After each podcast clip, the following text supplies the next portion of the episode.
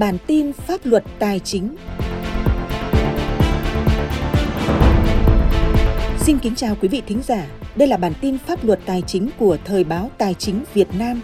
Trong bản tin này, chúng tôi sẽ cung cấp tới quý vị những thông tin đáng chú ý về tình hình phát hiện, xử lý vi phạm pháp luật trong lĩnh vực tài chính, ngân hàng, thuế, hải quan mới nhất.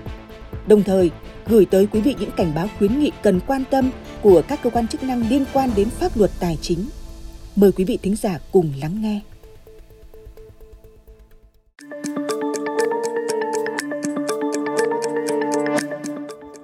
Kính chào quý vị và các bạn.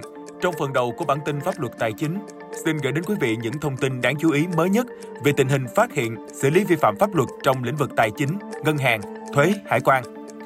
Nổi lên trong tuần cuối tháng 12 là các vụ việc vận chuyển ma túy xuyên quốc gia, vi phạm trong lĩnh vực thuế, nợ bảo hiểm xã hội, bảo hiểm y tế. Đáng chú ý trong những ngày cuối năm này là các hành vi lừa đảo trên không gian mạng gia tăng. Hải quan Quảng Trị phối hợp triệt phá nhiều vụ ma túy lớn.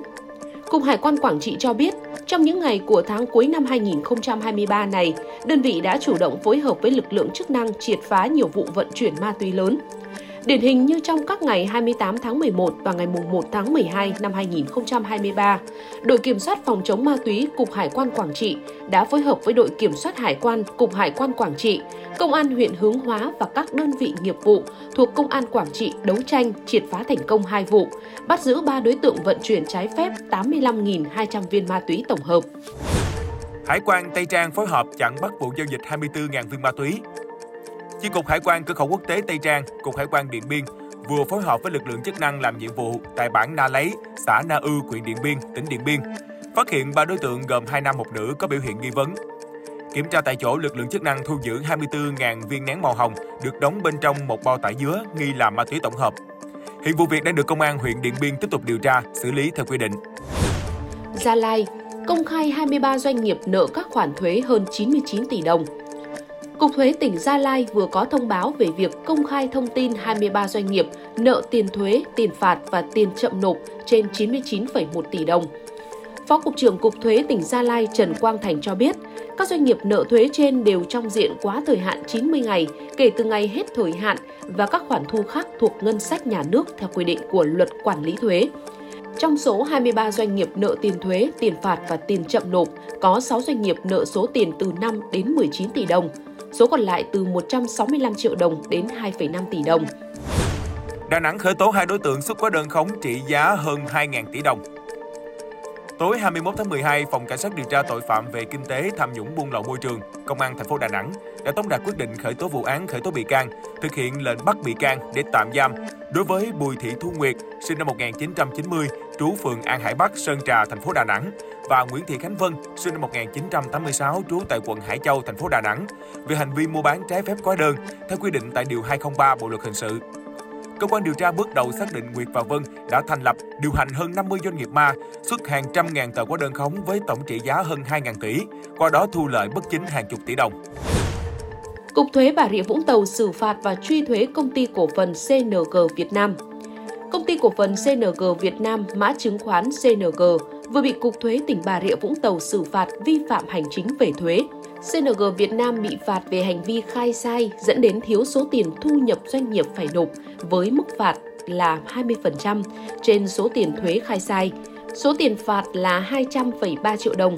Tiền chậm nộp tiền thuế theo mức 0,03% một ngày tính trên số tiền thuế chậm nộp đến ngày 15 tháng 11 năm 2023 là 68,8 triệu đồng.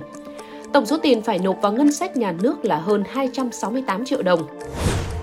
Ba doanh nghiệp bị xử phạt vì nợ tiền bảo hiểm của người lao động. Chủ tịch Ủy ban nhân dân thành phố Đà Nẵng vừa ban hành các quyết định xử phạt ba doanh nghiệp gồm Công ty cổ phần vật tư thiết bị và xây dựng MEI, Công ty cổ phần Lilama 7 và công ty Dệt may Hòa Khánh Đà Nẵng về hành vi vi phạm hành chính trên lĩnh vực bảo hiểm xã hội, bảo hiểm y tế. Các doanh nghiệp này đều bị xử phạt số tiền là 180 triệu đồng về các hành vi chậm đóng bảo hiểm xã hội bắt buộc và bảo hiểm y tế cho người lao động. Phần tiếp theo của bản tin, kính mời quý vị cùng theo dõi những thông tin về cảnh báo về các hình thức lừa đảo diễn ra tinh vi hiện nay, gia tăng trong dịp cuối năm này. Biên lai chuyển khoản giả trên mạng xã hội. Cục An toàn Thông tin, Bộ Thông tin và Truyền thông mới đây đã đưa ra khuyến cáo về việc xuất hiện nhiều website làm giả hóa đơn chuyển ngân hàng, cùng với đó là hàng loạt hội nhóm cung cấp dịch vụ làm giả biên lai like nhằm chiếm đoạt tài sản người dùng. Các hội nhóm này có số thành viên lên tới hàng chục nghìn người. Các đối tượng đăng bài bằng nick ảo và giao dịch qua các nền tảng Zalo, Telegram. Do đó, Cục An toàn Thông tin khuyến cáo người dân cần nâng cao cảnh giác khi mua bán hàng với số lượng lớn.